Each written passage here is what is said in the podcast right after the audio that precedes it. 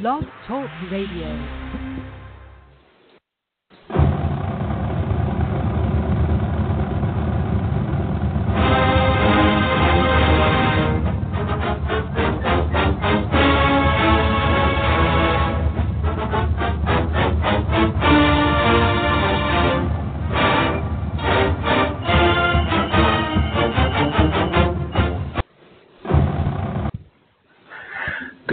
And welcome to a Thursday night edition of BAMS Radio. I'm your host, Thomas Watts. With me is uh, just going to be one one of our normal trio, William Redfish Barger. Drew has some things he needs to take care of. We've got a great show going. If you're just coming on with us, I'm trying a little something new with the show. Hopefully, I won't have to edit it, so I have to play music to get Redfish.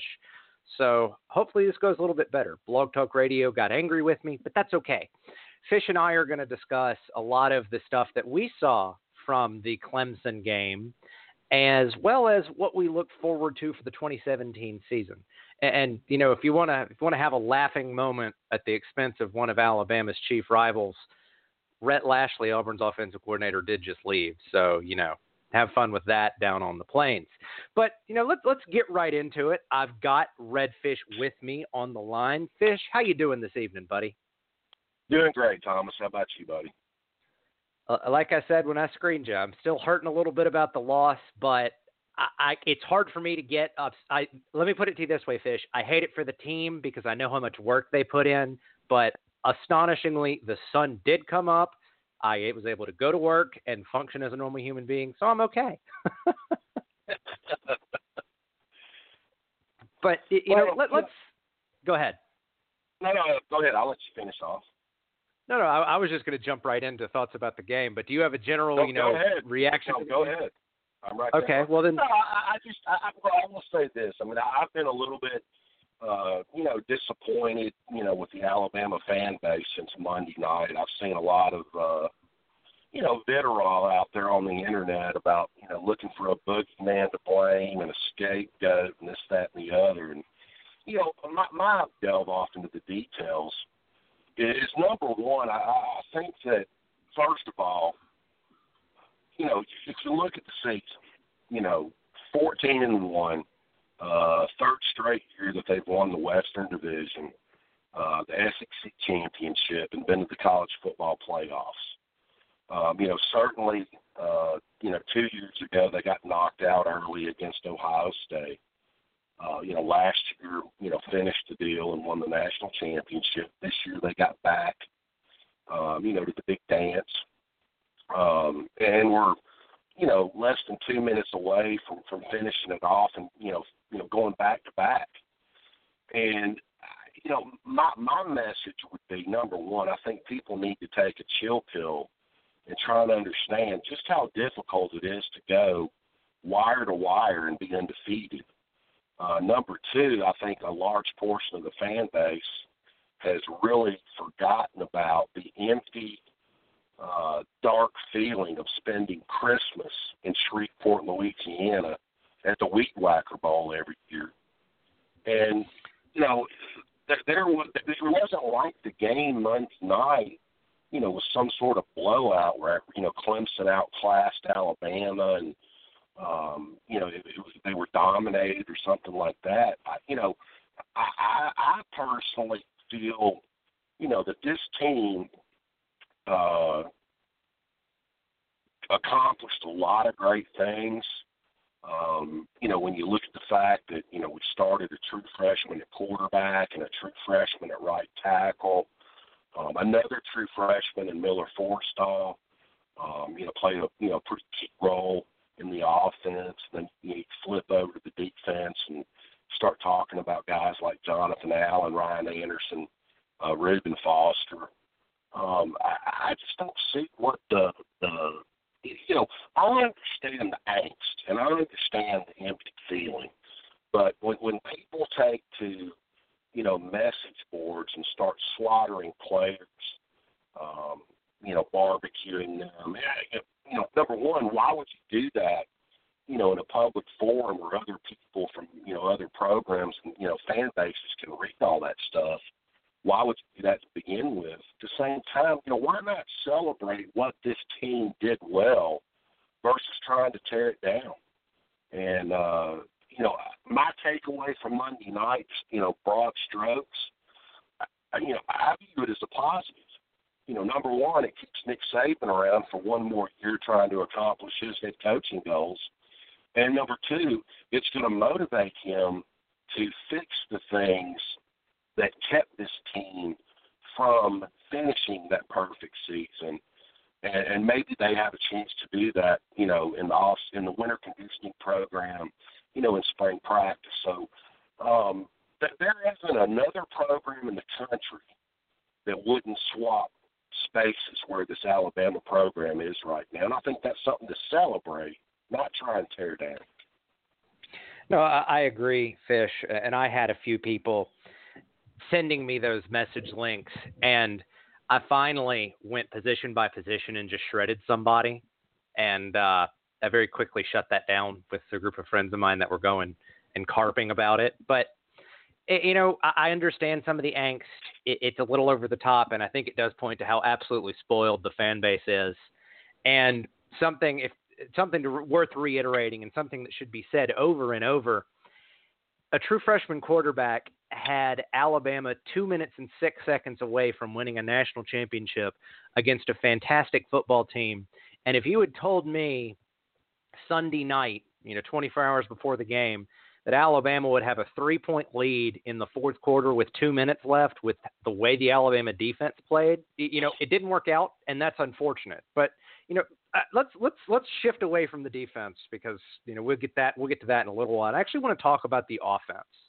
You know, the the big storyline last week: Steve Sarkisian in for Lane Kiffin, and more things continued to come out that pretty much proved that Lane Kiffin was a slime ball, both on and off the field. And but what were your thoughts looking at Steve Sarkisian both as a game planner and an in-game play caller for this game against the Clemson Tigers? What what would you grade his performance as? You know, I think he did a great job. You know, on, on short notice. Um, you know, certainly losing Bo Scarborough, you know, changed the dynamic in that game as far as having that, you know, big explosive player. You know, you saw the numbers that he put up you know, rushing prior to getting hurt. And, you know, certainly that put Steve Sarkisian behind the eight ball as a play caller, but I thought he did a, a, very solid job. Um, you know, you know, losing the, you know the guy that kind of had the hot hand at the running back position. Um, you know, leading up to the game against Clemson, you know that that changed that whole dynamic for him as a play caller. And you know, we haven't had a chance to talk, you know, since he was, uh, you know, kind of thrust into that position. And man, I thought his press conference last Saturday before the national championship game, you know, was a home run. He was very open, uh, very honest. I, I thought he fielded, you know, the questions about his personal demons um, in a very professional and, and uh, open manner. Um, and, and, you know, something else I want to address you know, you know, Lane Kiffin has a lot of personal demons himself, and I'm not gonna bash him. I'm not gonna, you know, put him on a spit and barbecue him. He did a much better job than when he was hired um, in January of 2014 than I thought he was ever capable of doing. Um, you know, when we look at the three years of him as the offensive coordinator, you know, he took a converted part-time wide receiver, part-time defensive back in Blake Sims, and set you know Alabama passing records with him. Um, you know, then he took the, the cast off from Florida State and Jake Coker, and uh, you know won the national championship, and then embarked on this season with a true freshman quarterback in Jalen Hurts, and you know ran through the SEC. You know, won an SEC championship you know, got past that first obstacle in the in the college football playoffs. Um, you know, and then he was relieved of his duties. And, you know, all of a sudden Alabama and Nick Saban were forced to, you know, change play callers. Um, I'm not gonna sit here and, and you know, stick my pitchfork in Lane any more so than I'm gonna, you know, stick my pitchfork in Nick Saban or Jalen Hurts or anybody else associated with the loss on Monday night. Um, I, I just want to impress upon people just how difficult it is to go wire to wire um, as the number one ranked team in the country. I played on two different teams in back to back years. Um, in 1991, um, in 1992 at Alabama, and in '91, um, you know, that was kind of the the start of the emergence of, you know, the John Copeland, Eric Curry, Antonio Langham dominant defense um, that came to fruition in '92, and you know, we we ended up, you know, losing one game to Florida, and then running the table all the way through, uh, you know, the Miami game you know, a year later in the 92 national championship game. And it's a very difficult, you know, proposition to do with injuries and, you know, issues with players, um, especially in today's game, um, you know, where there's, you know, such prolific offenses. Um, I, I just think that there's so much more to celebrate um, about this 2016 Alabama team versus trying to tear it apart and and bitch and complain about stuff that you know look Nick Saban is the best coach in college football and he made a decision you know in my mind halfway through you know fall camp that Jalen Hurts was the best guy to put out there at quarterback no different than he made the same decision you know that Ryan Anderson and and you know Jonathan Allen and Minkah Fitzpatrick were the best guys to put on that defense. And, you know, my take on it is, you know, did Jalen Hurts regress as a passer um, after that 300 plus yard performance against Mississippi State? Yes, he did. I wish I could come up with some tangible answers about why that happened.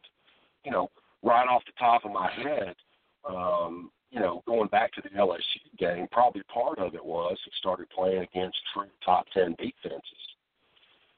But, you know, looking at that Auburn game and the Florida game, the Washington game, the, the Clemson game, um, you know, he did struggle, you know, making decisions, reading defenses, um, and distributing the football as a passer. But I never once saw him have a problem with that as a junior and a senior at Channel High School. So maybe that was a byproduct of Lane Kiffin only getting him to a certain point and he wasn't able to get him over the hump. But the way I look at it is um, he's either going to improve in that aspect of his game or, you know, Tua Tagovailoa or Mac Jones is going to take that job from him. And that's a great place to be as a fan of the Alabama football program you know, knowing that um, if he doesn't get the job done in spring practice or fall camp, there's some other guys there that are capable of, you know, pulling the trigger that can do it.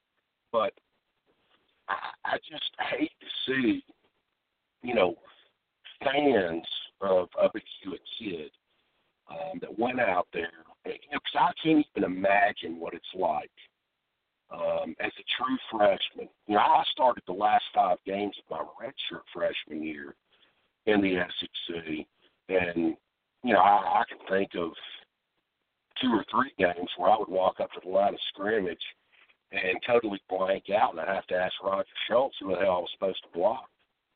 So that that's as a right guard. So imagine what the pressure was on Jalen Hurts, you know, walking up to the line of scrimmage having to read a defense, having to get guys lined up in, in the right spots, and you know, m- making the right call for ten other guys on the offense. So. I, I personally am going to celebrate what Jalen Hurts did right. All the things that he put together that made the uh, the other, you know, 13 coaches in the SEC name him the SEC Player of the Year versus trying to tear him down um, with, with, with things that people thought that he had shortcomings with. You know, bottom line, um, he'll either improve with his shortcomings or somebody else will be the starting quarterback against FSU in uh, September. Well, well, I think something that I want to reiterate with relation to both Jalen Hurts and to Lane Kiffin, which was really the start of this this conversation. I the only reason that Lane Kiffin deserves, in my mind, some of the barbecuing, but even more less than the barbecuing, the acknowledgement. He did great things at Alabama for three years. That is unequivocal. The trophies that he and his players won pretty much negate any argument. It's also unequivocal that after he got the FAU job, he did kind of check out on the team.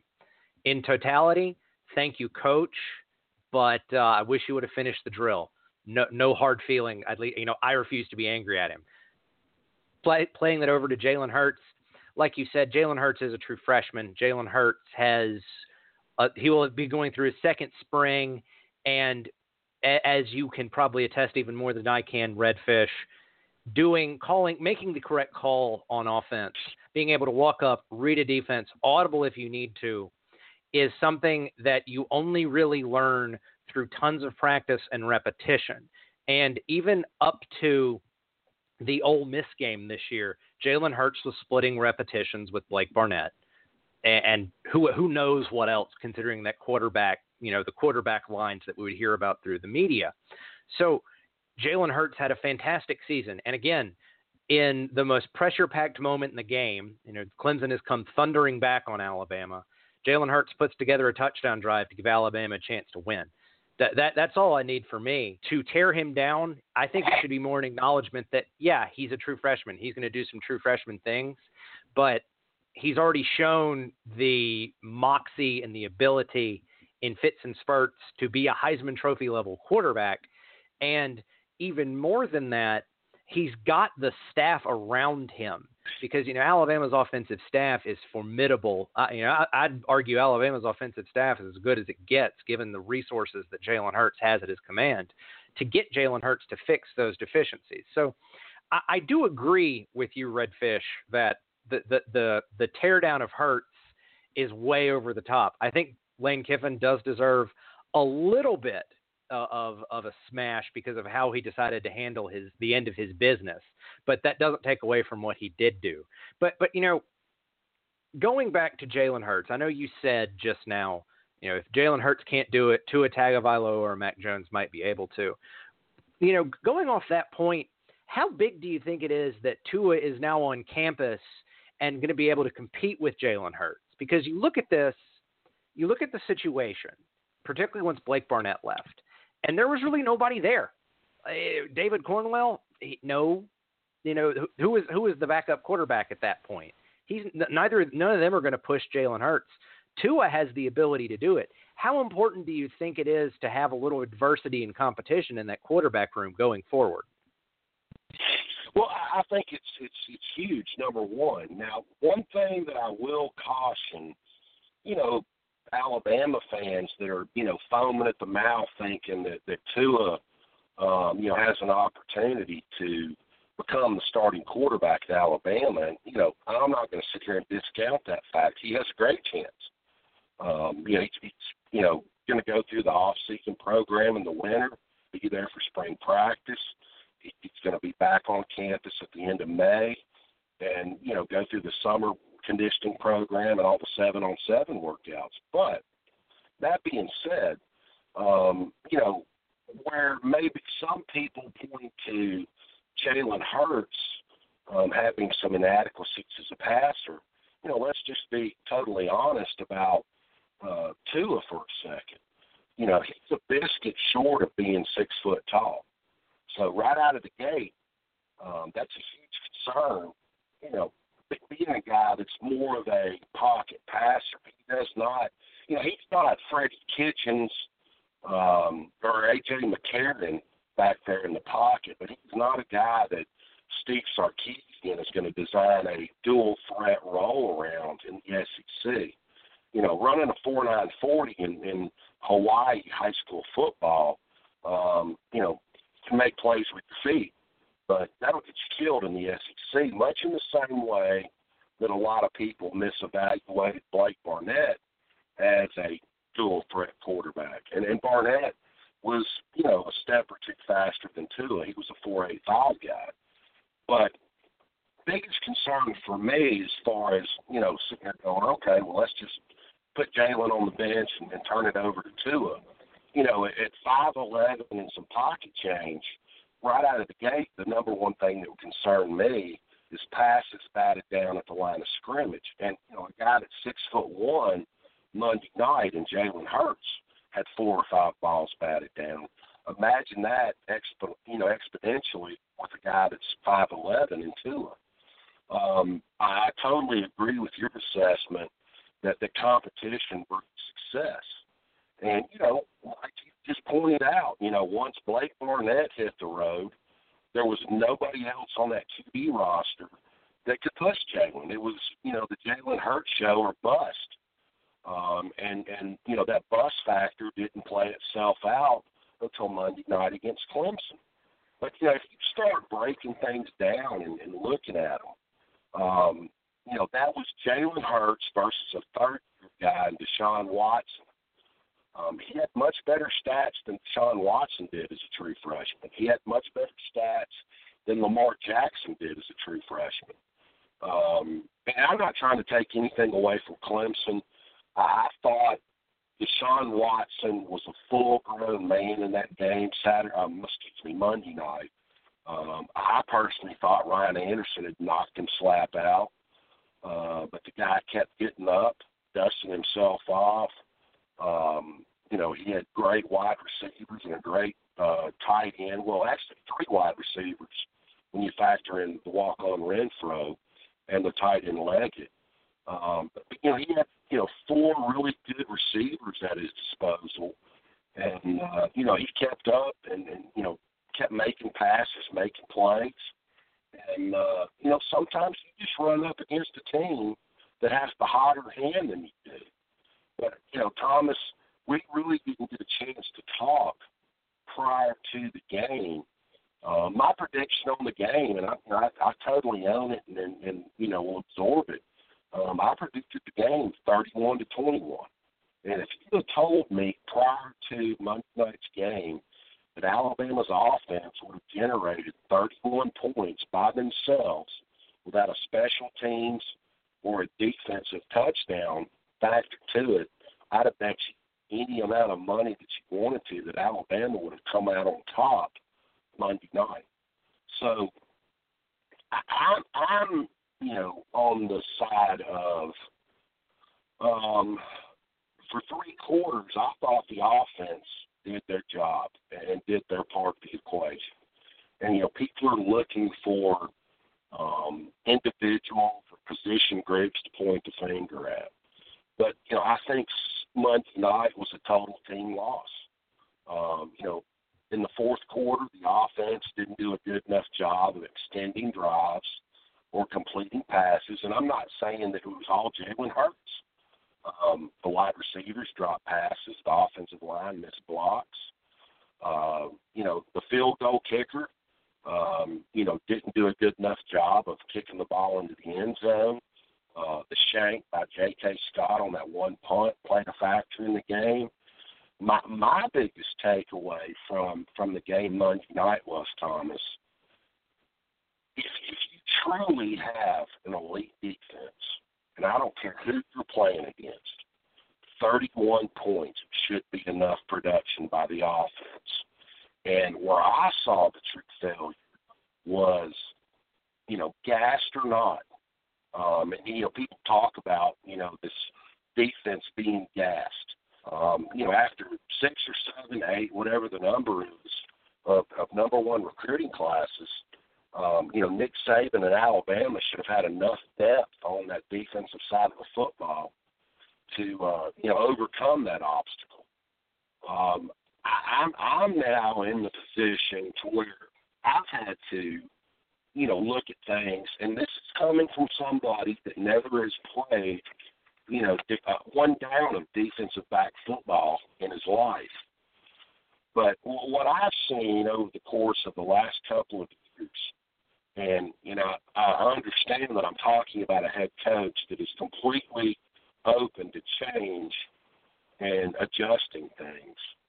But after seeing the Clemson game this year, because I used to blame it on Kirby Smart, you know, because I'm not a Kirby fan. But after seeing the Clemson game, uh, the Arkansas game, and the Ole Miss game, my take on the 2016 football season is it's time for Nick Saban to step away from coaching the cornerbacks and let somebody else take that role over every day in practice because whatever technique Nick Saban is teaching isn't working. I think that technique is actually called the three step shuffle to start and then the, a lot of the things that I've seen DB struggle with are either knowing if to, if you need to be in phase or out of phase, and that's it's tough to figure out. But unfortunately, as you said, it, it's got to be done. Particularly when you've got guys that can do things like what Mike Williams did against the Alabama Crimson Tide, and all you know, who, all the other folks that we saw this past Monday. But it, you know, one of the things that jumped out to me, Fish, you know, as, as rough as it looked, particularly as the defense did wilt after 99 plays, how impressed were you with Rashaan Evans throughout the playoff? I, I, think they're very bright things. Like I feel a lot better with the two inside backers, given what we saw from Evans through the two playoff games. Well, you know, as far as talking about what's going to happen in 2017, Thomas, I totally agree with. Um, you know, I kind of look at Rashaan Evans, you know, on the same trajectory as a player that I do to Sean Hand you know, both of those guys were elite five star prospects. They've both had to serve, you know, their time, so to speak, um, behind other five star prospects. So, you know, talking about Rashaan Evans going into spring practice, and I, I don't know if, uh, you know, Shaun Dion Hamilton will be a 100% available um, you know, stand there next to, you know, Rashaan at the inside linebacker spot. Might see, you know, Mack Wilson or Keith Holcombe, you know, in the spring. Cause I, you know, depending on how severe that ACL uh, tear was uh, for Shaun Dion, um, he still might not be 100% in the spring, but he was a guy that I would compare 100% to uh, Reuben Foster at that same point in time uh, back in 2015. I, I thought Shaun Dion Hamilton was playing at an all SEC level, you know, when he um, so we'll have to see how that works out. But man, you know, Jeremy Pruitt, Karl Dunbar, Tosh Lupoi, uh, Derrick Ansley, that they all have a lot of really good players at their disposal. Um, you know, once spring practice kicks off here in a month and a half, to start finding the pieces um, to replace, you know, guys that are departing like Jonathan Allen, uh, Ryan Anderson, uh, Tim Williams, Reuben Foster. You know, in that front seven, there's a lot of really talented guys sitting over on the bench waiting their turn. And that, that's true, Redfish. I, I want to go here briefly and then I really want to go ahead and turn the page on the 2016, look forward to 2017 a little bit. Obviously, the coaching staff is already looking to 2017, going out and recruiting. But one of the themes that came out of the game on Monday was issues with officiating. I'll, I'll be honest; those the play, the two touchdowns that Clemson had, those are one. I, feel like that's one of those punch, punch, wink, wink kind of plays where it's very often OPI, but it's very rarely called. But coming out of the game, a lot has been made of officiating. And in your mind, does does officiating in general need to be more heavily scrutinized? You know, do you need to put another official on the field? Is there any way to fix it, or is it just you get what you get and move on? What is it? What do you think? There's an issue in your mind? Well, you know, I think if the powers to be in college football are willing to, and, and that looks like where it's going, um, where they're going to allow them to add a tenth, you know, coach on the field, so to speak. That's the, you know, kind of the the vibe that's coming out of the the college coaches convention right now. If they're going to allow a tenth position coach on the field, um, I don't see you know, from a financial standpoint, why they can't allow an extra official to be added as well. Um, you know, I personally don't get into um, officials really being that big of a factor in the game, and that might be more so from, you know, me being a former offensive lineman and appreciating the fact that you know holding really isn't a hold um, unless you get caught doing it. But uh, you know, I, I just looked. I've watched the game three times since Monday night, and you know, I thought the officiating was a little bit questionable, but I thought it kind of equaled itself out on both sides. Um, do I think that there were, you know, two significant plays in that game where Clemson was completely guilty um, of, of running pick plays? Sure, I'm not an idiot. Um, I, you know, I, especially on the last play, um, you know, where the inside wide receiver never even made an attempt to run a route and just dove at the DB's legs. I mean, I saw that three different times.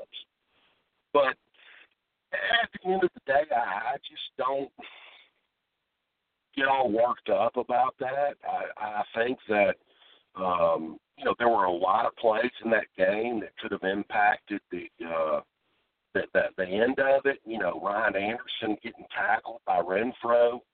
Um, you know, where it looked like he was going to make a defensive touchdown.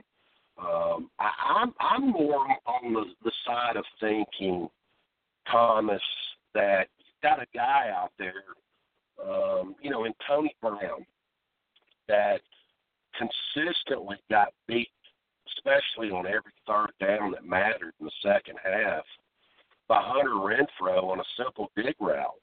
You know, between Jeremy Pruitt and Derrick Ansley and Nick Saban, could they have not made some sort of in-game adjustment or coaching point to, you know, keep a guy that's you know, let's just be totally honest, to be a, a first round draft pick as a defensive back, can have an opportunity to make the, the four by four hundred relay team for the Summer Olympics.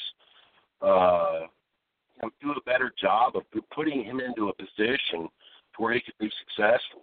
You know, in my mind, you know, people talk about Sean Watson and Mike Williams and Deon Cain. You know, in my mind, uh, it didn't come to fruition last year but for two years in a row with Clemson versus Alabama, um, I could make a really, really good argument that Hunter Renfrow was the, M- the offensive MVP of both games. No, no, that's a great point. And he he ate Bama up for two years, and I mean, it's almost fitting that he was the guy that caught the winning touchdown, given how he played. Even though that pick was, um, let's just call it rough around the edges. We'll go with that. But I, I'm not. I don't buy into the the officiating thing. Uh, if if you don't want officials to negatively impact the game, make enough plays to take it out of their hands. And unfortunately, Alabama did not. But you know, I, it, it did. It has gotten a lot of airtime, a lot of talking, and I wanted to get your opinion. But let's go on and turn the page a little bit, looking to 2017. And while Alabama was busy preparing for the national championship, you had let's just call it let's go Quentin Tarantino and call it the Najee Harris situation. You know, how big is keeping his services? And what did you think of what amounted to a circus around the guy over the past, you know, week to 10 days? Um, you know, first of all, you know, I'm kind of old school.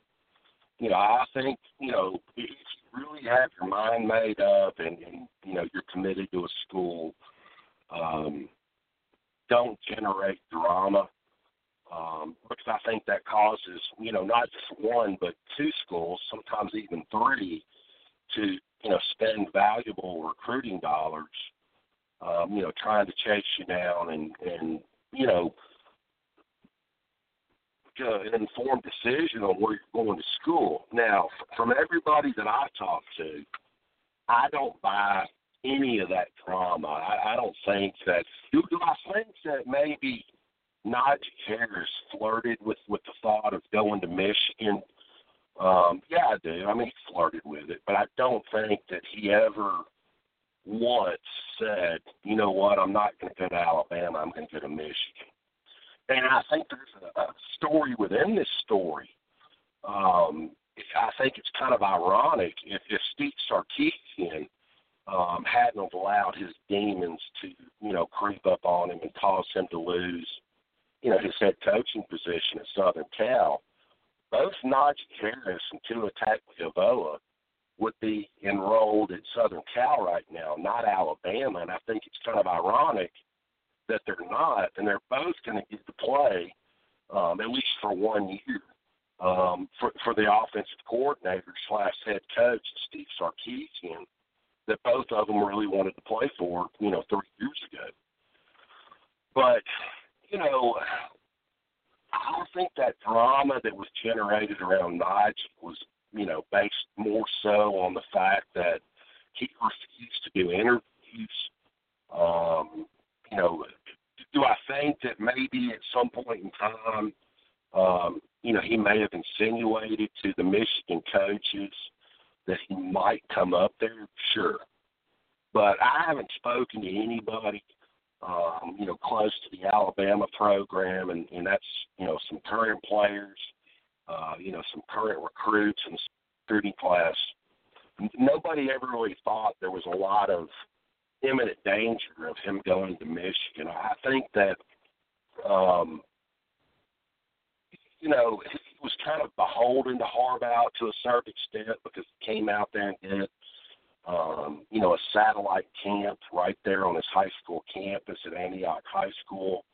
Um, I do think that his, you know, personality is a line with Jim Harbaugh's than it is with Nick Saban's. I think Notch is a kid um, that plays loose and, and likes to joke around and cut up and be goofy.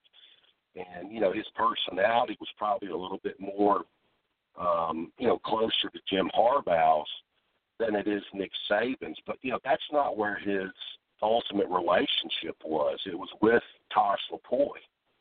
Um, you know, that's who's been with him the longest. That's had the biggest impact on, you know, not so much just him, but his mother, um, you know, and his personal trainer. And, uh, you know, for, for Alabama fans, if we're talking about recruiting, I'll go ahead and give you a, a sneak peek of what's fixing to happen um, three weeks from yesterday before National Signing Day starts. Let's segue and stop talking about Najee Harris. He's enrolled at Alabama. Um, but I'll tell you this much: the five-star defensive tackle over Aubrey Solomon is going to generate so much drama between Alabama, Georgia, and Michigan in the next three weeks. It's going to make what Najee Harris did look like kindergarten. Yeah, I've uh, I've been made aware of that situation over the past couple of weeks, and as you know, Redfish, I do another Bama show with a mutual friend of ours, Murph Baldwin, and, and as he told me about it, I just put my head in my hands because I was just like, "Geez, this uh, he better be spectacular on the football field because he is coming off like a prima donna." So, for fans that don't know, and Redfish, you can correct me if I'm wrong. Aubrey Solomon's a five-star defensive uh, defensive lineman out of Georgia. He was once committed to Michigan. He reopened. A lot of signs point to Alabama, but he keeps changing like his top fours and his interest. And he just spent the entire U.S. Army All-America bowl game week with a hanging out with Georgia commits.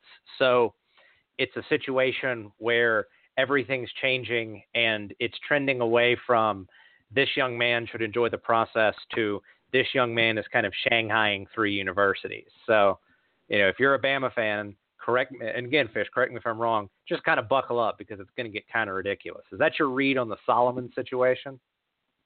Yeah, I do. I mean, I, I think he, uh, you know, you know, he.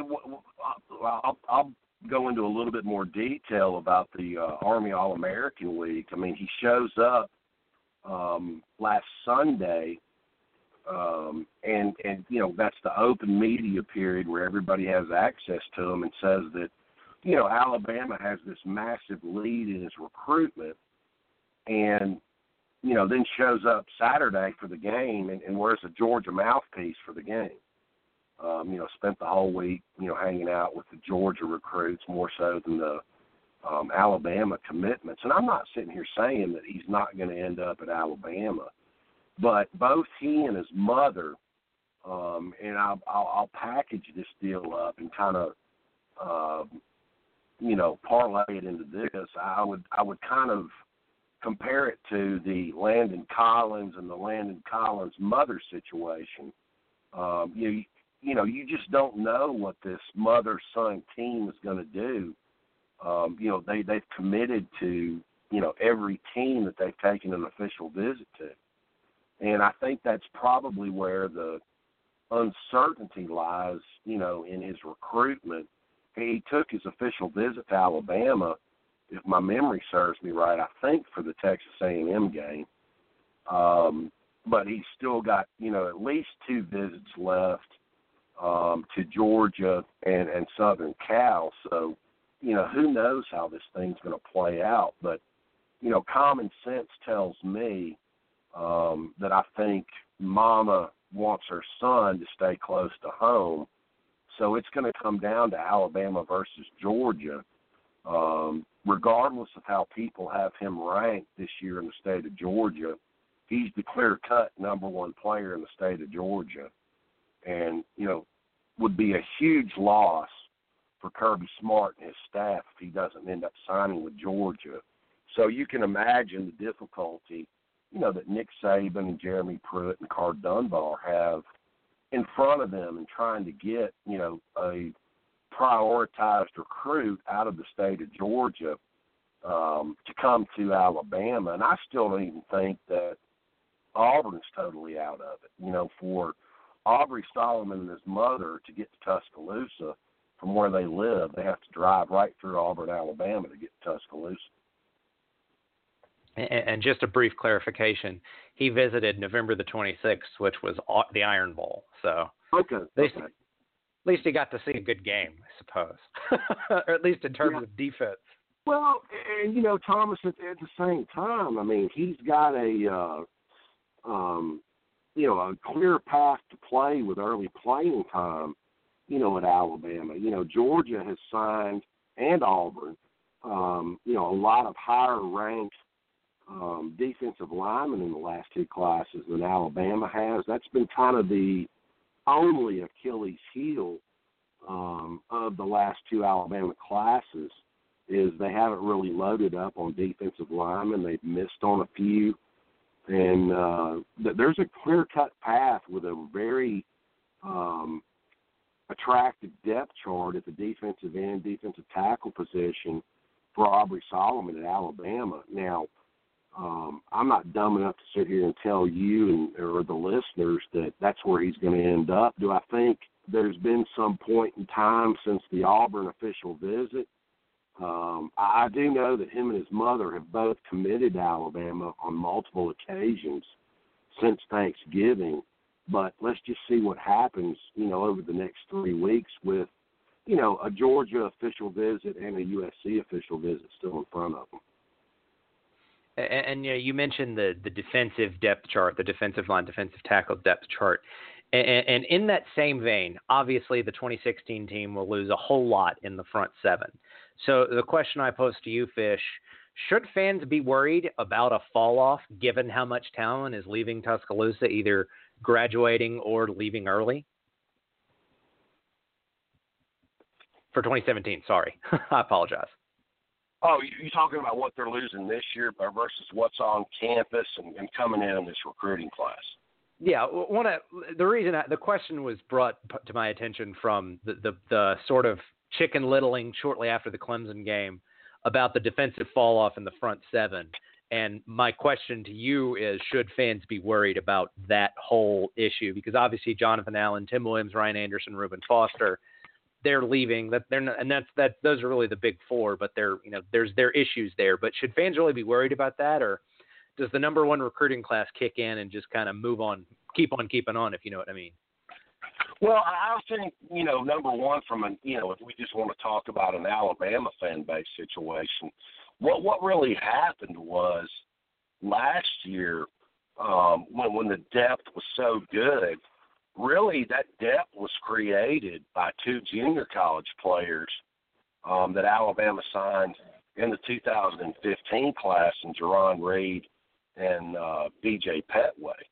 Um, you, you take two JUCO signings out of that equation last year, and it was basically what they had to work with this year.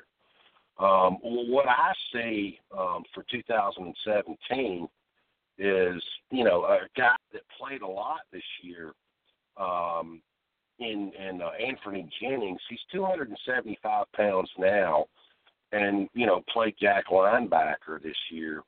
Um, really kind of proved to be the true backup to Ryan Anderson. I think Anfernee Jennings is going to go to defensive end. Um, I, I think that Christian Miller will take over the Tim Williams role, and uh, you know the the, the five star uh, freshman phenom Terrell Hall will end up being the jack. Um, you know that they've added one guy so far um, in the junior college, uh, you know, defensive lineman five star Isaiah Buggs. They got some practice time before they played Clemson and proved to be unblockable. So, you know, if you were asking me what I would say would be the, you know, penciled in, not with a permanent marker, but the penciled in, uh, you know, front seven depth chart going into spring practice. It's Da'Shawn Hand at one end.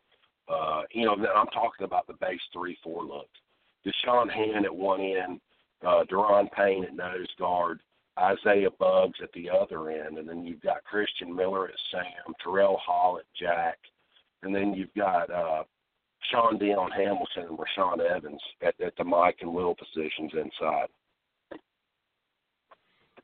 Well, uh, okay, and, and going keeping on the defensive theme, it, it, one of the guys that got a lot of hype for the draft, and it would deservedly so, if only by measurables. I'm, I'm not sure his performance throughout the year justified it.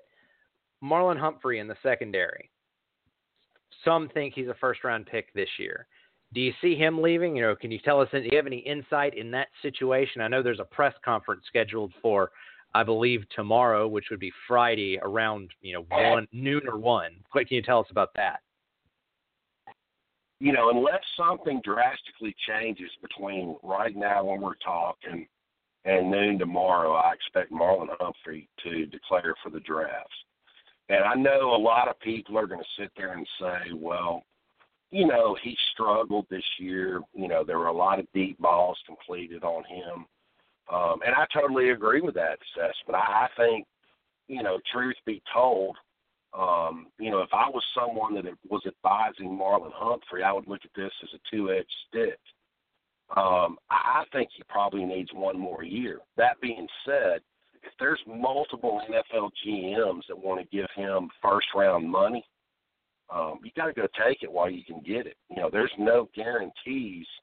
Um, you know, via injuries or you know having a um, you know a slump next season, if that's going to be the same situation um, this time next year. So um, you know, if he does decide to do what I've already been told that he's already done, and that's inform Nick Saban that he's going pro, um, I don't blame him for doing that because I know that there's been multiple NFL GMs that have, you know, given signals to, you know, the decision makers in Marlon Humphrey's camp saying that, you know, hey, you know, we're going to take somewhere between the 15th and, and 20th pick in the draft.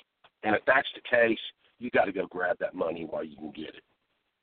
No, I agree. The the the criticism or the curi- the curiosity that I had looking at this season was that I thought he might have fallen out of the first round. But if those are the signals that they're getting, 15 to 20 is is a whole lot of hooch. Go get it. Now, I agree. I just my the premise was he had fallen out of that range. But if NFL GMs are saying it, I you know I can't get bent out of shape. obviously, don't have all the facts then.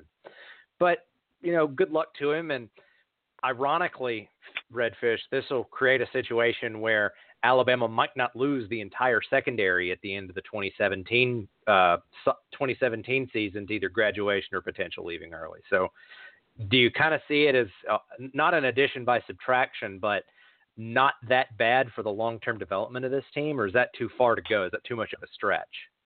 No, no, no. I, I agree with what you're saying. I, I think that's something that you know, Alabama fans have asked uh, over and over again. I think a lot of them are really confused why, when you look at this 2017 recruiting class, which has an opportunity um, you know, based on you know whichever service you look at, and you want to add the the stars and the numbers up with, um, has a chance to be the greatest of all time recruiting class that's ever been signed. Um, and there's really not a big defensive back flavor in the class. Um, you know, it, it's real simple. It's common sense. They really like and are in love with the group of DBs that they signed last year. And, you know, Shyheim Carter, uh, you know, D. Robinson, um, you know, Nigel Knott, you know, the list goes on and on. Um, focused on, um, you know, signing the big DB class this year as they like the one that they got last year. And, uh, you know, we'll see how that plays out, especially if Marlon does decide to clear, um, you know, for the draft. But, you know, I, I could sit there and, you know, throw darts at a dartboard and, you know, sit there and say, well, you know, what would it be if Marlon decides to go pro? Well, you know, your two corners um, right out of the gate would, you know, Anthony Averett obviously on one side, um, you know, either Minkah Fitzpatrick or or D. Robinson on the other, and then you've got uh, you know Tony Brown, Hootie Jones, Deionte Thompson, and, and Ronnie Harrison back there at the safety spots. So you know there's a really established formula already on campus um, where they could restructure that defensive backfield for 2017 very quickly. And, and you know, a couple more questions, Redfish, then I will let you off the hook. I always ask you this: you're a former offensive lineman. 2017 Alabama offensive line has to replace almost certainly Cam Robinson at left tackle, and hopefully the revolving door at right guard becomes, uh, let's just call it, more ironed out. How do you see the 2017 line developing, or who are some candidates for Bama fans to kind of get excited about as spring practice gins up here in a month and a half? Well, you know, my immediate answer would be, you know, you, you shift Jonah Williams from right tackle to left tackle. Um, you know, going back across the line from left to right. You know, Ross Pierce Baker is a, you know, he he's kind of a poor man's uh, Adam. Uh, I mean, uh, uh, Ryan Kelly in my mind. He, he's not as athletic as Kelly but he's in the same discussion. But he's not a you know a Chance Warmack or a DJ Fluke, or he's not gonna you know knock a 300 pound defensive tackle three yards off the ball. Um, you know Bradley Bozeman will come back and, and be the um, you know the center who did a fantastic job this year. Um, obviously, the the two bright spots, you know, shining on that Christmas tree will be that right guard job and the right tackle job. And I think, you know, you've got a lot of players um, for both of those positions. Um, you know, it could be a chance. I mean, a, a Dallas Warmack. Um, it could be an Alex Leatherwood at right guard. Um, you know, right tackle. You know, could end up being uh, Matt Womack, uh, Elliott Baker, or even a Scott Lashley through the coaching staff is very, very high on. Uh, but but I think you know it's going to be kind of a different focus because you know especially this past year with Jalen Hurts at quarterback and the amount of you know zone run reads that they made, um, you know, to, to run that kind of offense uh, with a quarterback like Jalen Hurts running the amount of zone reads that they made you really don't have to have an offensive line like Alabama fans got accustomed to in 2012. Um, you know, with Chance Warmack and DJ Fluke, or guys that could knock a D tackle or a D end three yards off the ball. It, it goes back to the blocking principles of the wishbone um, in the 70s and 80s, where you just ask somebody to get in the defender's way. Um, but you know, with Steve Sarkisian coming in, um, I know he's going to be a lot more run heavy than Lane Kiffin was. So they may be looking for that more physical guy at the right guard and right tackle positions. And, you know, I think that's going to be, um, you know, the focus of spring practice. You know, to me, you know, just segueing, you know, a month and a half from now into spring practice, you know, the, the three biggest position battles in my mind are quarterback, right guard, and right tackle. And they really don't have a lot of guys.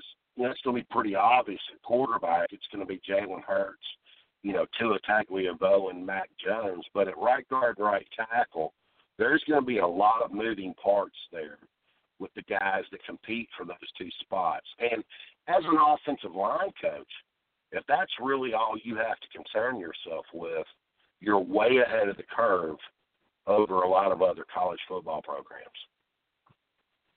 Well, good stuff, Redfish. I've got one more question, and it's not actually about Alabama. It's about little brother in West Georgia, as you well know. And if, if fans haven't heard, Auburn offensive coordinator Rhett Lashlee just took a let's call it a side grade, even though it was a pay cut, to leave Auburn University to become the offensive coordinator at UConn under Randy Edsall. Fish, is there a problem on the plains? Because this timing is just really, really weird from where I'm standing. You know, what what are you hearing about that whole situation from kind of the outside looking in? Well, I mean, first of all, I mean, I think you have to look at it realistically.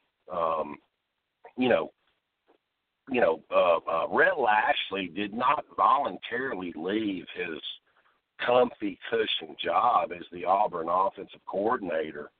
You know, making six hundred thousand dollars a year to take a three hundred thousand dollar pay cut to go be, you know, the same guy for UConn. He was pushed out, plain and simple. And if anybody wants to say anything different, they just don't understand economics. Um, I, you know, what I do think about, uh, you know, who Gus Malzahn chooses to bring in, I think that's where the story is. Um, you know, Rhett Lashlee's gone. Um, you know, took a lateral position for a lot less money. Um, but you know, the, the you know the names that have you know been floated out there.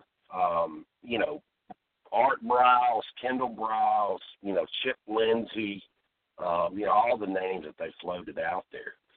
The, the, the thing that you really have to pay attention to is if I'm Gus Malzahn, you know, do I really approach somebody like Art Briles or Chip Kelly or Craig Helfrich?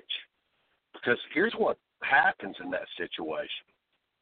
If they lose three or four ball games, and I think specific ball games next year to LSU, Georgia, and Alabama, you know, the guy that I bring in as the so-called savior for next year, um, with Jarrett Stidham at quarterback, if, if Gus Malzahn doesn't get the job done, whoever he brings in, if it is a highfalutin offensive guy like a Chip Kelly or you know an Art Briles or a Craig Helfrich, you know you might be inviting your replacement into the Lions den.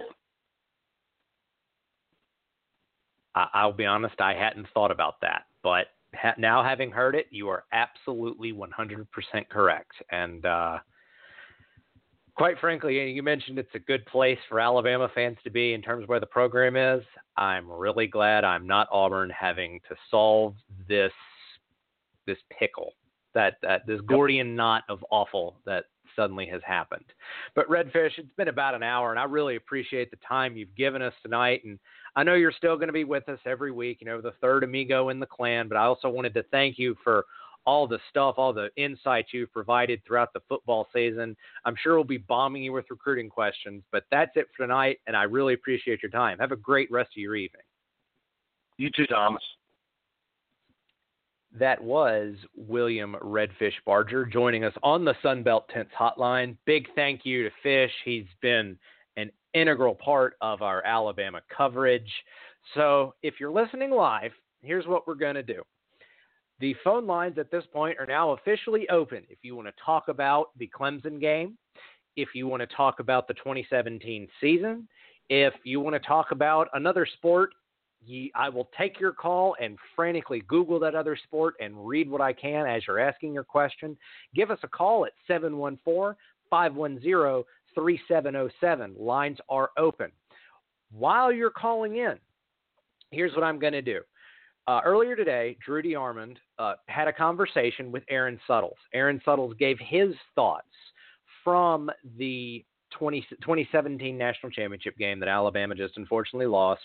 He also talked a little bit about a part of next year's schedule that I hadn't realized until he spoke about it in terms of how it sets up for this Alabama football team to potentially be right back in the mix as a playoff contender. So I'm going to play that, but if you have a point you want to make, give us a call at 714 510 3707, and I will get you on the air after this little bit of audio from Aaron Suttles. Here we go.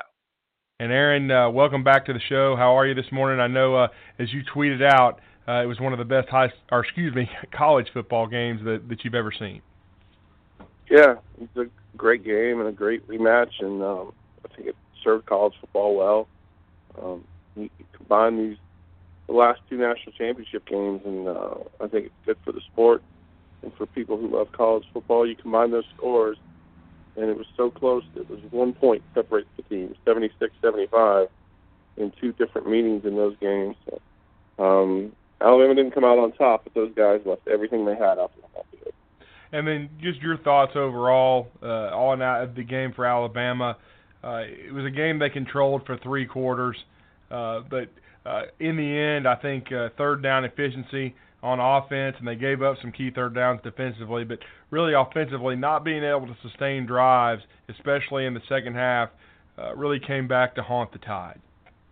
Yeah, the couple of things I thought that determined the game. One, um, number of plays.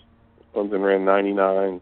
Alabama ran 66. They couldn't stay on the field offensively, um, and and that just wore that defense out. I thought for the most part, you know, before they got worn out, the defense didn't play perfect, but they played well enough to win.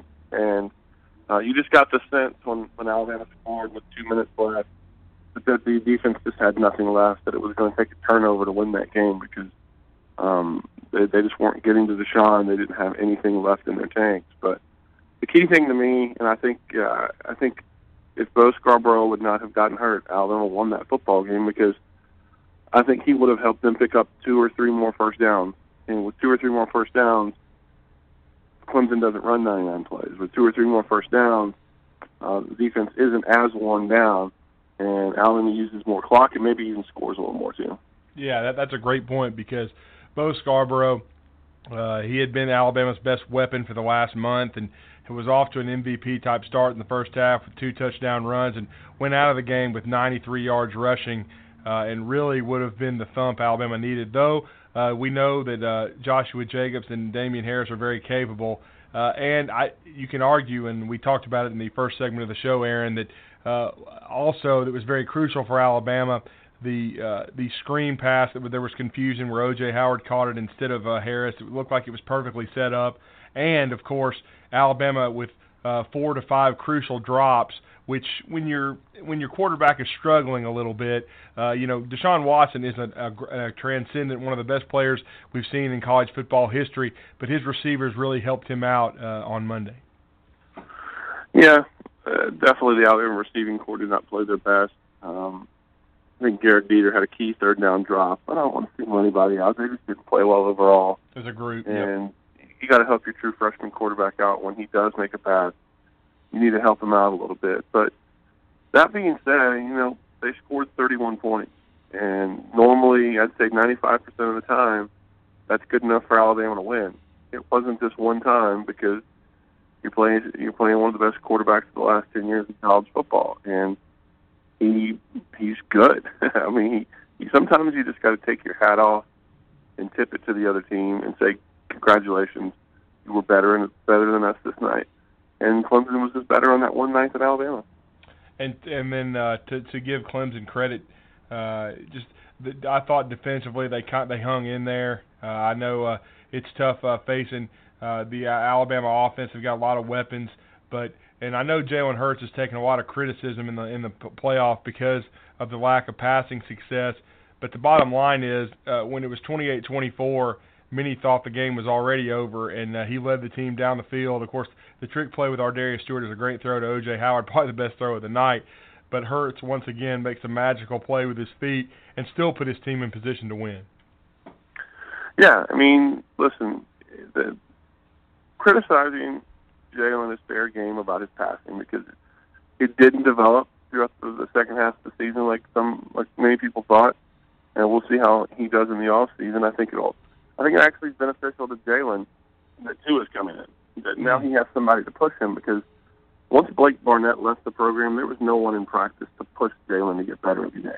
I think Jalen's a pretty motivated guy as it is. He, he may not need anybody to push him, um, but we'll see how how he develops this off season. That being said, with millions of people watching, and in, in a stadium full of seventy thousand people, uh, most of them Clemson in his ear, he led a, a touchdown drive, and that's all he could have done. When when the, when it mattered the most, he delivered, and he gave his team uh, a lead with two minutes left in that football game. But by then, that defense was had nothing left in it, and Clemson was able to match.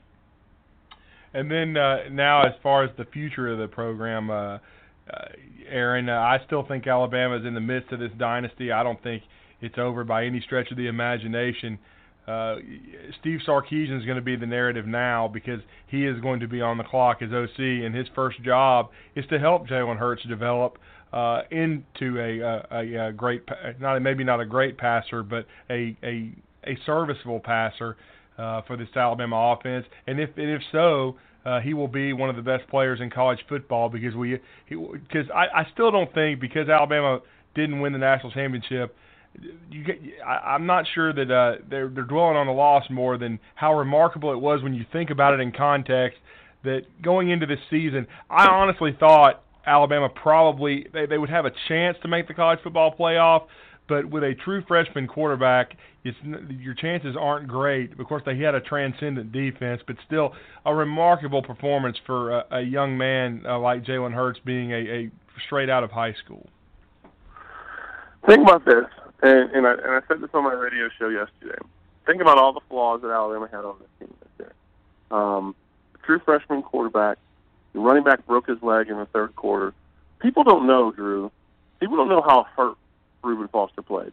Reuben Foster, that knee is hurting him. He gave everything he had. Alabama was out without its All-American safety in Eddie Jackson. Um, they had a lot of things going against them. They were playing the quarterback, the two-time Heisman finalist, and um, a transcendent, once-in-a-generation college football player. And all that going against Alabama, and they had the lead with two minutes left in the game. All that going against it, and they had the lead with two minutes left in the game. It took the best player in college football, in my opinion, in Deshaun Watson, to beat a team that had that going against it. And sometimes, you know, just step back from things and look at it.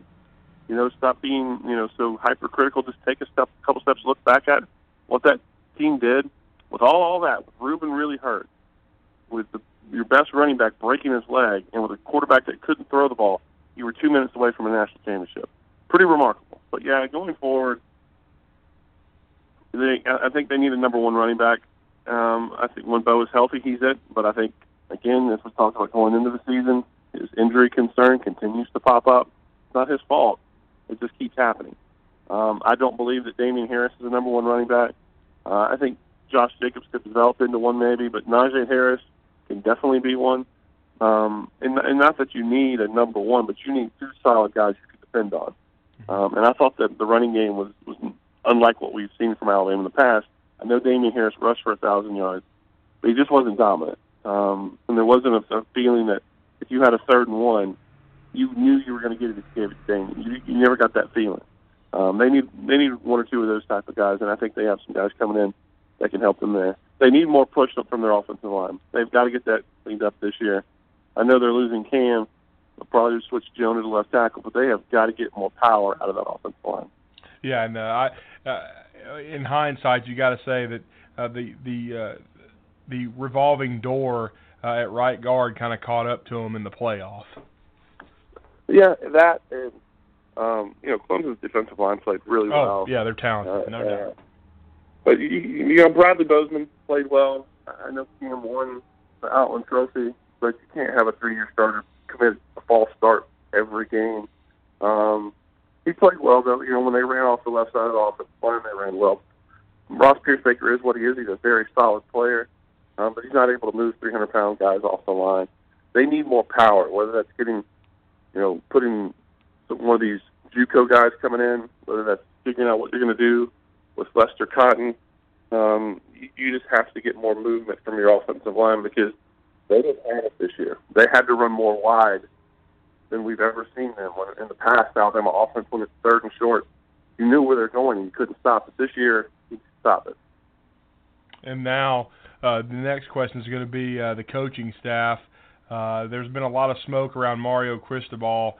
Uh, are you hearing anything about that? Uh, last I heard this morning, he was out recruiting for Alabama. He is, and um, despite what there's some rumors going around about him in Oregon, mm-hmm. and I do think there's some smoke there, but he definitely has not made a decision. If anyone is reporting right now that Mario Cristobal has made a decision, that's false.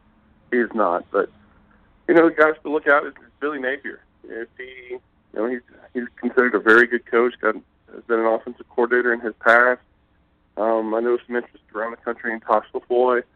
Uh, I know Nick Saban's going to do everything he can to keep Mario and Tosh, but uh, if those guys have a chance to go be coordinators, it's hard to argue and it's hard to make your case when you're you're just leaving them as position coaches. Um, I, you know, we'll see. The trajectory of Jeremy Pruitt's career could be going up after his performance this year. How long Alabama's able to hold on to him as defensive coordinator before maybe he gets a shot as a head coach somewhere.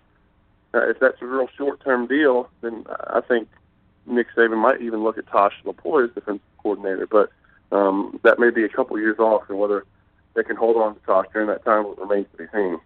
Yeah, that's going to be very interesting because uh, Tosh had a big uh, hand in keeping Najee Harris in and Tua Tagovailoa also, and and now I'm going to be really interested to see what Steve Sarkisian because he couldn't reinvent the wheel in nine days. Now he'll be able to install his offense and run his style. And it, with these running backs returning, uh, I, at least the top four, we'll have to see what happens with B.J. Emmons, who is still injured. Uh, but when with Damien Harris, Joshua Jacobs, Najee Harris, and Bo, I would be interested to see how they try to get these guys on the field, Aaron. Yeah, the crowded backfield, but uh, you got to try to find a way to keep every guy in it mentally because you can't. You don't want to lose any of those guys because mm-hmm. we've seen in the past how, how quickly your running back depth can be depleted. One off season, you look like you're absolutely loaded at running back, and then you go in the next off season and guys have transferred, guys have gotten hurt, and you're left with no depth. So they got to try to find a way to keep all of them into it. Yeah, they really do, and they've and of course Derrick Gore has already moved on. The walk on, he was a valuable member member of the Tide special teams. Had the block punt against the Florida Gators. Will move on uh, for his last two years of eligibility, but he was a valuable role player. Uh, also, Levi Wallace is graduating.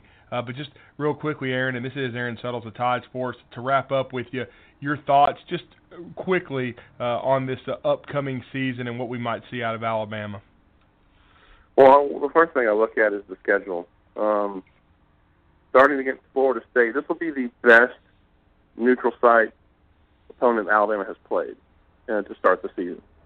And how they approach that game, if they lose that game, then you're talking about a team that's lost the last two games, um, and then the story kind of switches on you. But if they win that game, the schedule sets up really nice for them. You know, you you get Ole Miss at home, Arkansas at home, Tennessee at home, LSU at home, um, and then obviously you have to go to Auburn, who's probably going to be pretty good this year with Jarrett Stidham as quarterback. So the, the schedule sets up really well much better than it did this past season.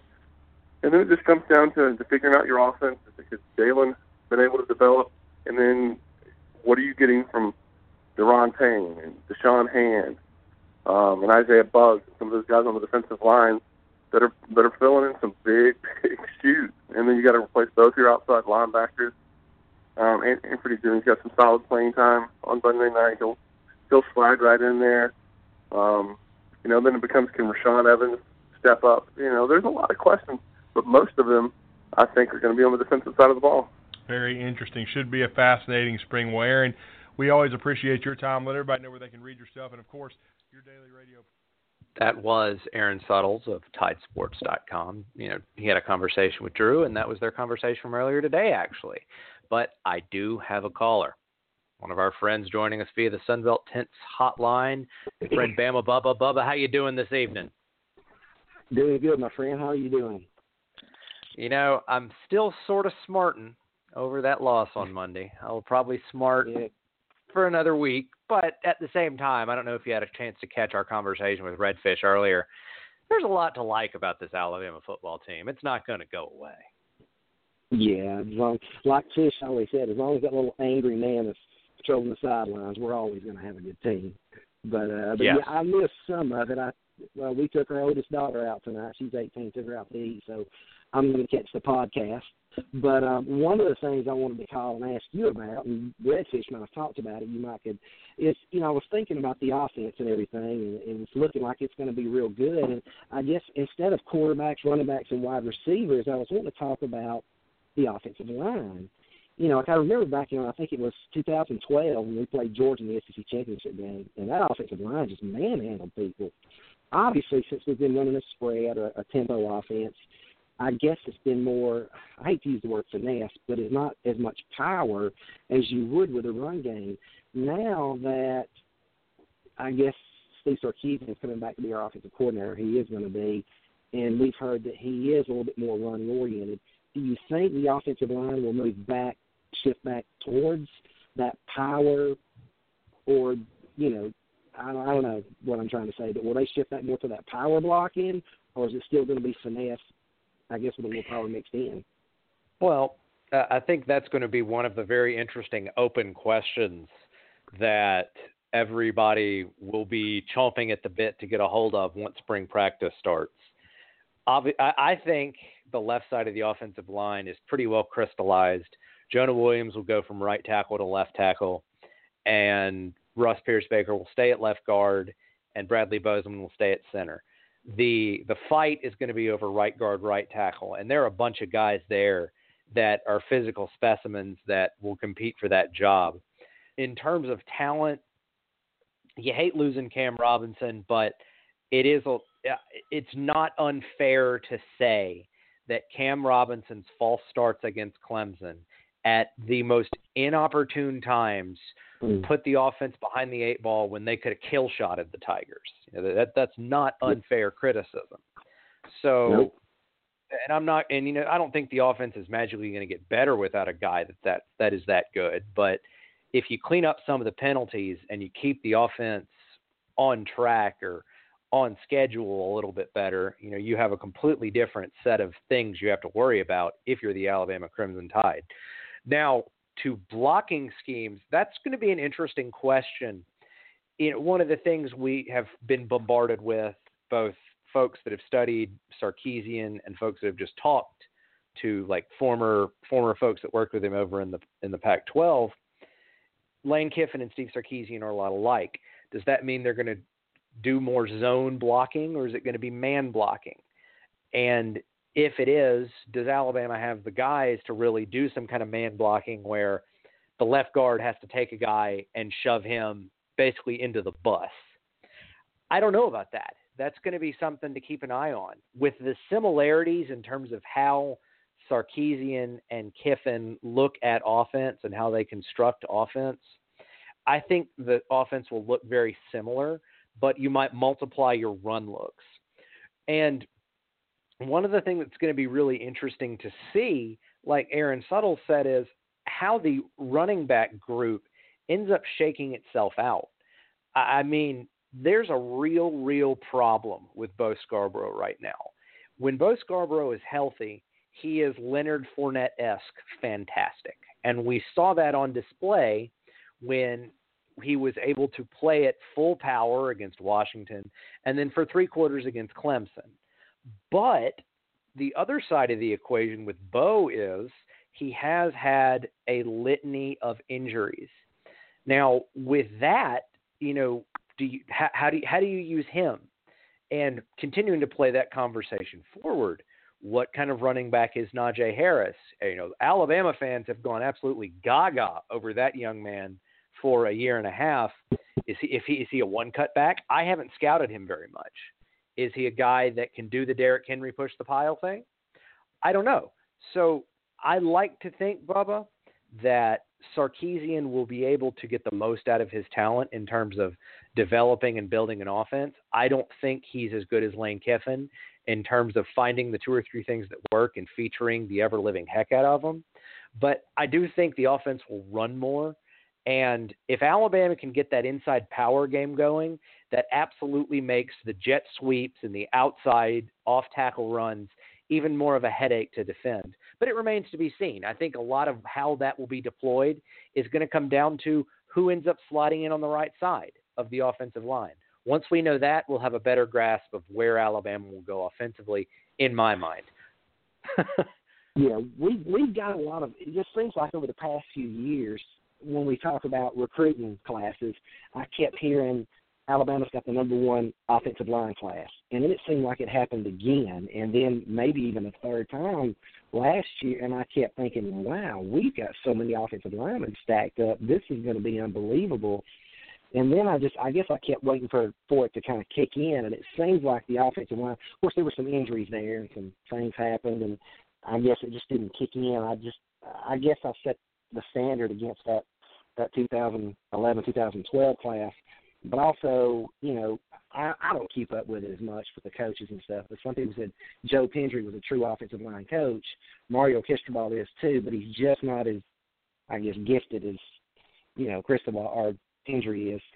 So that's why they brought in uh, the other guy to kind of help him out. Um, but then, of course, you throw in it could be finesse blocking, and so that takes away from the power blocking. So the, I guess there's so much going on there. I was you know, hoping I could have talked to Fish, but like I said, I was out of pocket, and I tell you, I was going to ask yeah. him those questions. Well, I, I think that the general agreement is there does need to be more power blocking for the Bama offensive line. About Joe Pendry, he's not a stranger.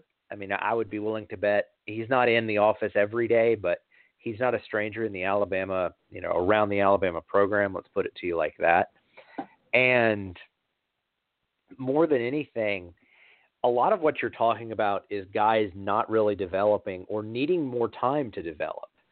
I, I mean, yeah. I I can't describe how good Lester Cotton has the potential to be. But yeah. what we saw this season is the light hasn't completely come on for the young man. And that is not the first person, not the first uber talented Alabama player that you're just like, man, the light needs to come on. Man, the light needs to come on. And when it does, look out you know, you want to talk about power. If Lester Cotton gets a hold of you, you're done. Just end of story. Don't even try. Yeah. And yeah. It, it, it, you know, it'll get there. And, and at the same time, you know, you've got a guy in Bradley Bozeman who's re- who replaced a first round draft pick at center, which is a very rare thing. And Bradley Bozeman's going to be a future NFL guy. And Jonah Williams is going yeah. to be a top five pick if he doesn't get hurt. So, uh, yeah. you know, you're talking about talent on the offensive line. It's there. It's just yep. it hasn't come together like the 2012 group yet, and the 2012 group was ridiculously special anyway. So that is kind of a well, crazy that, standard, I'll admit. And also, uh, it seems like on that right side they did a lot of experimenting this year. There was people being shuffled around, and there were people talking about that, you know, message boards and on the radio and stuff during the year. Why don't they just find five, stick with it, and move on? But I was just like, well, I guess they just want to make sure they've got the right combination. So I imagine that it was a combination of things. It seemed like the offensive line I thought did good. It just wouldn't, you know. I know. I guess I keep hearing about all this, you know, first round or number one talent, number one class is talent. I keep thinking we are fixing to put a you know an offensive line together. It's just going to maul people for years to come. And and when you talk about Najee Harris, I'm not an expert on recruits and stuff, but when you watch him play, like in high, of course it's high school, you have to take that into consideration. But he kind of did everything. Like there was some videos of him very herky jerky and cutting left and right, almost like he was a five seven scat back. But then on the next play, he went bruising up the middle, and he was just dragging guys down the field with power, and just tearing away from them and sprinting in the end zone. And it's the kid does a little bit of everything, and I'm guessing that's another reason I'm kind of hoping. You know, obviously, I'm sure Nick's got something in mind he wants to do. Um, I don't know if he wants to stick with a little bit of you know, spread sprinkled in with the power game. But that's what always seemed like worked great for us. You can, you know, you start off running and you mix in the pass and you throw it around a little bit, but at the end of games you just close it out, just wearing people down. Um, and that's of course what I always like. But yeah, I'm not the coach, so But it, it'll be it'll be fun to watch, whatever they do. One of the things that is is a key component to this entire discussion that we haven't talked about is Jalen Hurts and his continued growth and development. And that's not to say mm. that he's a bad runner. I mean, heck, the stat that was being bounced around is he had over a thousand yards if you take out the sack yardage that he accrued throughout the year, a thousand yards rushing. But you know, how does he keep developing as a cog in the offense and you know getting Alabama into the right play? The thing that you will I will you will never hear me say negatively about AJ McCarron. AJ McCarron was fantastic, particularly his last two years with being able to read a defense and adjust the play at the line of scrimmage to get Alabama in the perfect play call. If Jalen Hurts can start doing that, and that's not something under Lane Kiffin that Alabama was ever able to do because the quarterbacks never got comfortable enough in the system to do it with much regularity in terms of total play shifts. They could shift protections, but they couldn't audible plays very often. There was a lot of check with me. If Jalen Hurts can get out of the check with me mindset and start doing some of those things and understanding concepts more and improving in that area, that could also solve a lot of the power, you know, the inside running that I think a lot of Alabama fans really want to see. So there's a lot that goes into it. I guess if if you want if you want me to put a bow on this conversation, you know, you should, um, I would say there's a lot that goes into this. All the parts are there. It's going to be interesting to see how the the entire apparatus is constructed in a month and a half when spring ball starts. Exactly, and then of course that's what you know as fans. That's what we're all looking for. I mean, we'll get the we'll get the class signed, and then before you know it, you'll blink, and practice will be here, and we'll all be scooping up the internet and newspaper or whatever to get every little bit of information we can, but um, and see which way they're going to go. But I'm sure, like you know, Nick did with you know, Lane, he'll do the same with Steve Sarkisian, you know, he's going to let him look. You, this is kind of what I'm looking for, and you put your own stamp on it, and he will. And I really feel good about Jalen. And and honest, it was something Fish said on last week's show.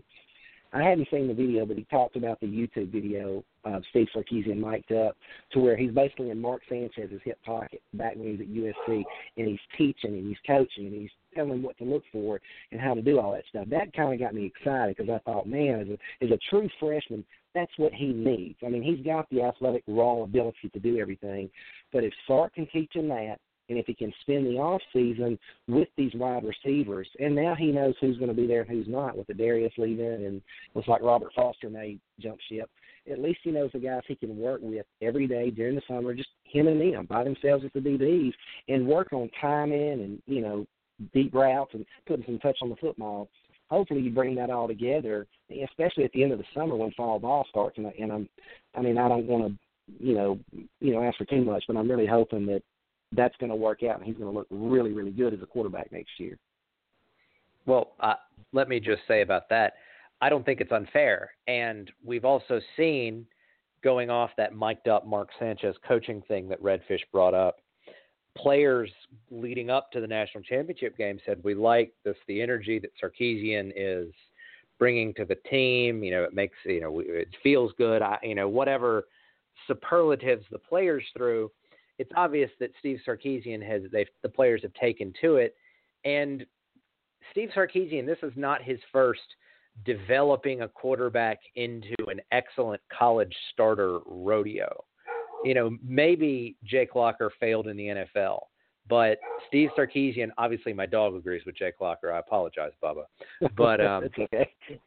But, you know, he got to the NFL and that a big part of that was Sarkisian. You know, he's worked with Sanchez, he's worked with Leinart, he's worked with Carson Palmer on some level. You know, I'm not saying that he was the be all and end all, but Sarkisian has worked with some fantastic quarterbacks and gotten a lot of production out of them during his tenure as a coach.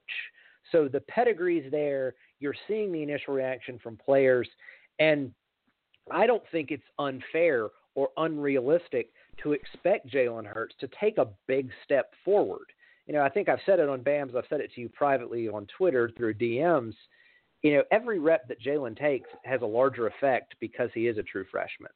Well, he's going to get a full spring of number one reps. He's going to get a full summer of let's do seven on sevens. He's going to get a full fall, assuming that Tua Tagovailoa is not the second coming of Joe Montana, as the number one in fall. You know, Yeah. so there's a lot to look forward to. You know, again, all the pieces are there, and I think there's the the pieces are there, and the group to put together the puzzle is absolutely there too. So no, I think it's absolutely fair to think that Jalen Hurts can take a big step forward and to expect some pretty big things from this offense moving into 2017.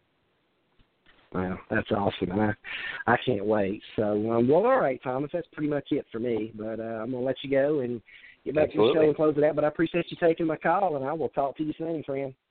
Absolutely. Thanks for calling and have a great evening. You too, buddy. Take care. That was our good friend Bama Bubba on the Sunbelt Tents hotline. I have no other callers, so I'm gonna I'm gonna give myself a little 25 minute breather. But uh, thank you so much for listening to BAM's Radio. If you're listening live, thank you for getting through it with me. And if you're listening on podcast, thanks for taking the time out of your workday. It if you're listening on a Friday, you're kind of just spinning down for the weekend anyway. So hope you enjoyed the show. But that's it for this week's episode of BAM's Radio. Thanks to Bubba, our caller, and our long conversation with William Redfish Barger. The 35 31 loss to Clemson still stings. There is a whole lot to look forward to if you're an Alabama fan. That's it for us. Have a great rest of your week and roll tide.